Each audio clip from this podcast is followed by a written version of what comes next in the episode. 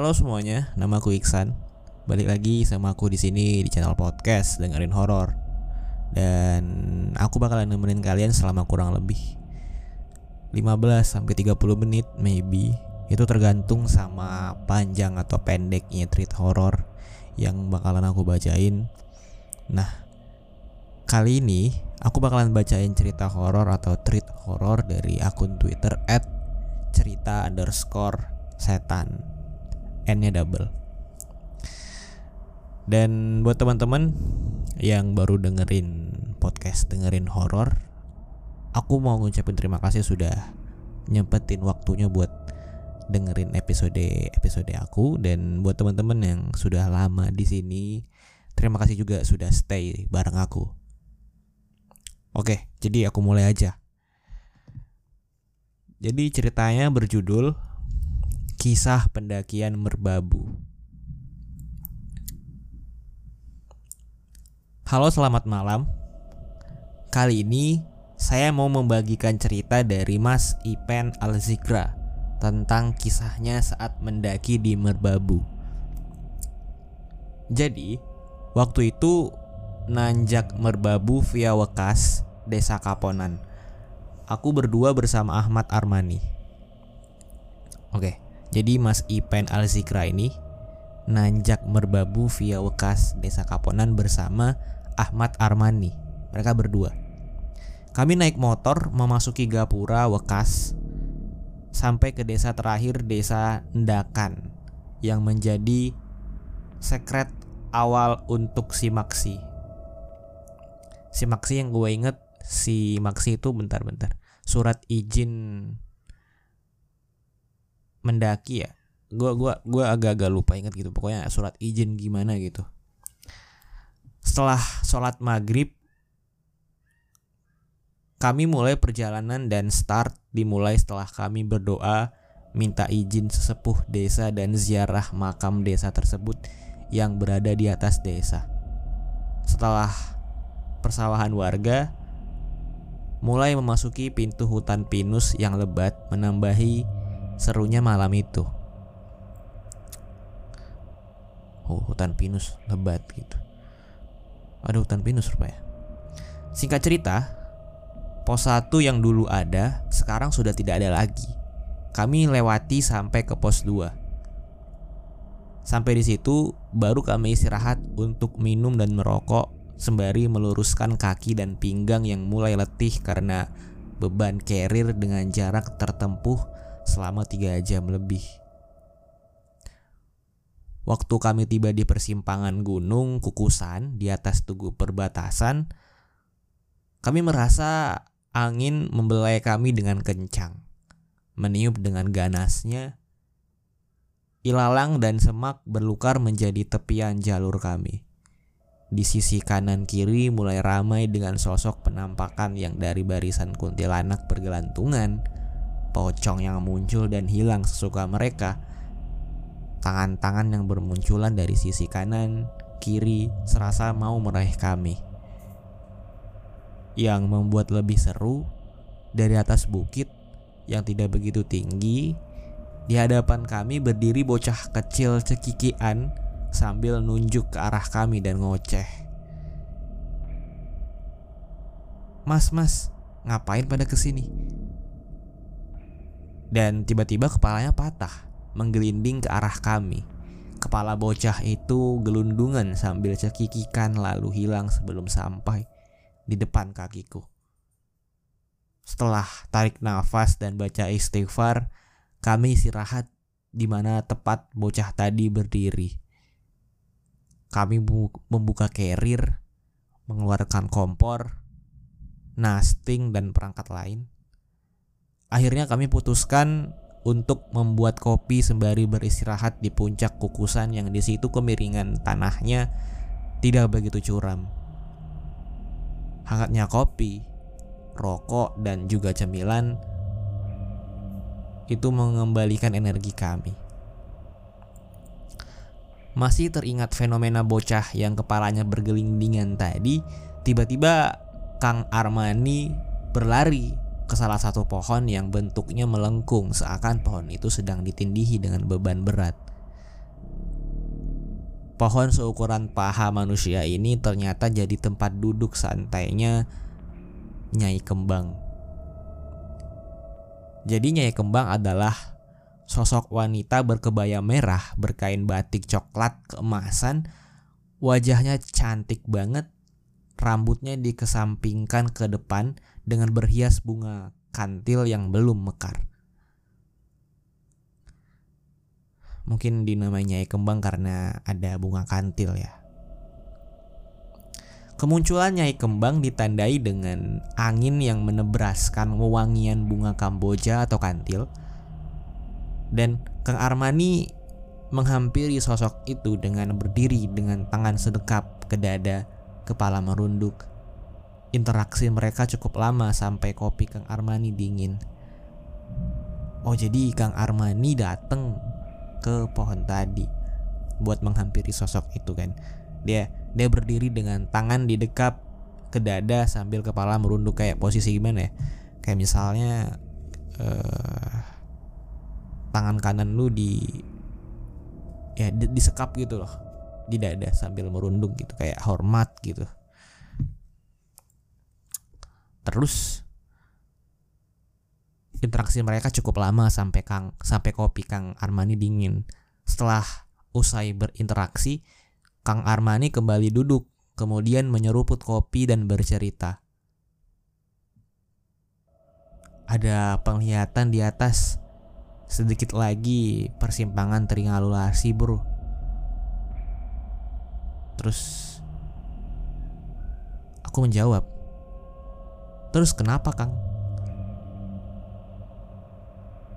Kemudian Kang Armani menjelaskan lagi. Kalau kamu mau melihat pendaki yang tidak pernah bisa keluar dari dukuh atau desa gaib, ya di situ pintunya. Persimpangan triangulasi tadi. Terus aku jawab lagi. Udahlah, orang udah mati, Kang. Seandainya sukma mereka bisa dibawa ke dunia kita, itu juga mustahil kan? Ya siapa tahu betah di sana kamu di dukuh sambil ketawa ngakak Kang Armani ngomong tadi kan. Dia ngomong, "Iya, siapa tahu betah di sana kamu di dukuh." Maksudnya apa nih? Kalau misalnya gua gua ambil intinya kayaknya dia nyindir gitu gak sih?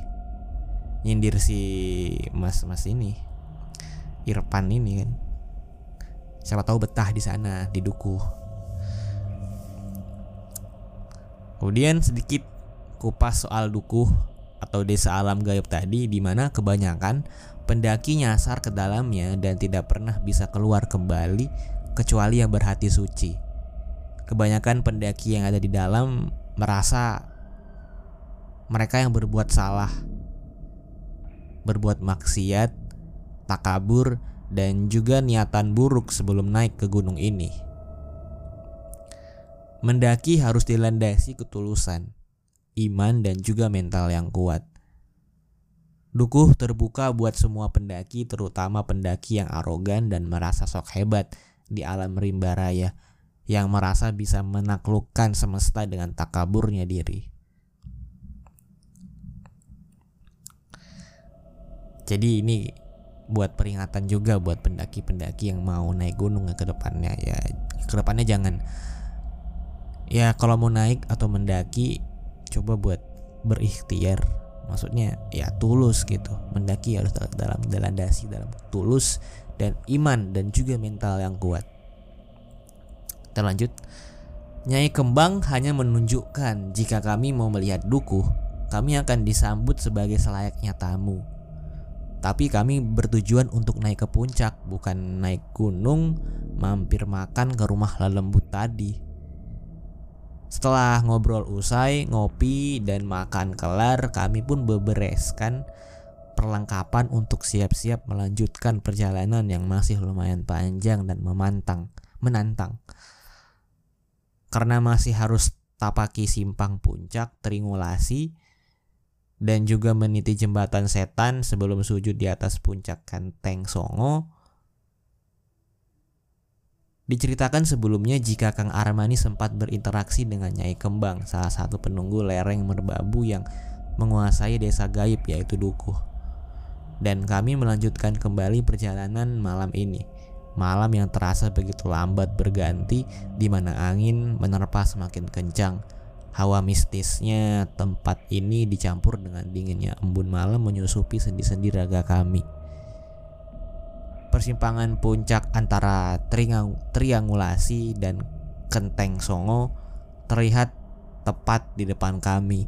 Di sini kembali keusilan dedemit mengusik perjalanan saya dan Kang Armani. Meski angin bertiup kencang di area terbuka ini, tapi ada angin lain yang berputar-putar saja di atas kepala kami. Suara bising angin dan bisikan-bisikan bermunculan hanya ada satu bisikan yang jelas terdengar, tapi lirih. Suara bisikannya kayak gini. Terus jalan lurus, terus jalan lurus. Begitu bisikan itu terulang-ulang. Sementara percabangan jalur yang dua arah tiba-tiba jadi satu arah jalur lurus yang terdapat seperti ada gapura yang samar tertutup kabut. Aku hentikan langkah lalu beri, lalu bilang ke Kang Arman. Kang, Kang Arman, jalurnya berubah tuh. Sambil menyorotkan senter ke arah gapura di depan.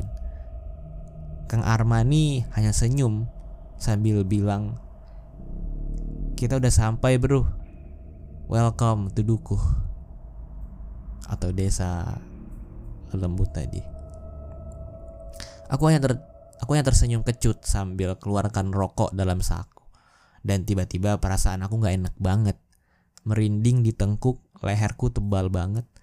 Terdengar suara gemerincing dari belakangku dan aroma seketika menjadi bau bangkai yang sangat mengganggu hidung mungilku. Waktu aku menoleh ke belakang, sosok pocong melompat pas ke arah kami dan muka kami saling berhadapan yang jarak amat sangat dekat. Wajah kucilku serasa hampir tersentuh sama wajah hancurnya pocong tadi. Wajahnya hitam legam, kulit dengan dagingnya terkoyak dan terlihat jelas tulang rahang, gigi, juga tulang wajah sebagian. Matanya gerowong. Biji matanya tak ada lagi tapi keluar cahaya warna merah di dalamnya. Seketika nafasku sesak ketika kami beradu pandang hingga Kang Armani menarikku mundur menjauh agar tidak diludahi oleh pocong yang membusuk. Masih kami pandangi sosok ini yang gerakan kepalanya menoleh ke arah kami, namun gerakannya patah-patah. Selang beberapa lama, dia meloncat masuk ke gapura, lalu dia menghilang.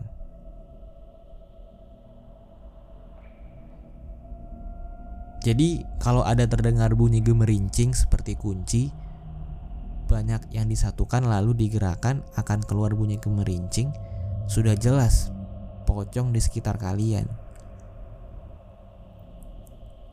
Oh, jadi ada ada indikator khusus. Misalnya di sana terus ada dengar suara kayak bunyi gemerincing kayak kunci-kunci yang banyak disatukan terus digerakkan itu kan kayak ada suara gemerincing gemerincing gitu kan gue di sini gak ada kunci mana kunci gue ya? Nggak ada pula. Kayak ya kunci disatukan terus digeser-geser digoyang-goyangin kayak bunyi cing cing cing gitu kan. Nah itu itu, itu tandanya ada pocong di sekitar di sekitar kamu gitu. Saat kami berdua masih setengah bego menatap kosong ke arah hilangnya sosok pocong tadi dari kejauhan seperti ada sinar keemasan terpancar. Ada sosok laki-laki berjalan. Setiap berjalan langkahnya memiliki aura kuat. Kabut di samping sisi kanan kirinya tersibak dengan sendirinya. Semakin mendekat, semakin meredup cahaya yang bersumber dari diri sosok itu. Setelah jarak hanya beberapa meter, terlihat jelas seorang pria gagah mengenakan celana dan baju hitam dengan ikat kepala warna merah. Rambut panjang dan wajah ganteng namun terlihat taring di sela bibirnya. Kemudian sosok itu berbicara ke kami. Saya adalah kami tuo di desa kum, di desa Dukuh Kembang. Nyai sudah menunggu kedatangan Aden berdua. Dia adalah salah satu penggawa desa tersebut dan salah satu tetua jabatan di bawah pimpinan Nyai Kembang. Kami tua tuh kayak ya penggawa desa gitu. Mari dan ikuti saya. Ucapnya buyarkan lamunan kami berdua. Tak bisa menolak, bahkan tubuh seakan tiba-tiba bergerak dengan sendirinya mengikuti punggawanya Kembang tanpa bisa berkata apa-apa. Kami, karena kami sudah masuk ke dalam gapura yang bertuliskan aksara Jawa yang tidak bisa saya baca. Kami telah masuk ke Dukuh Kembang.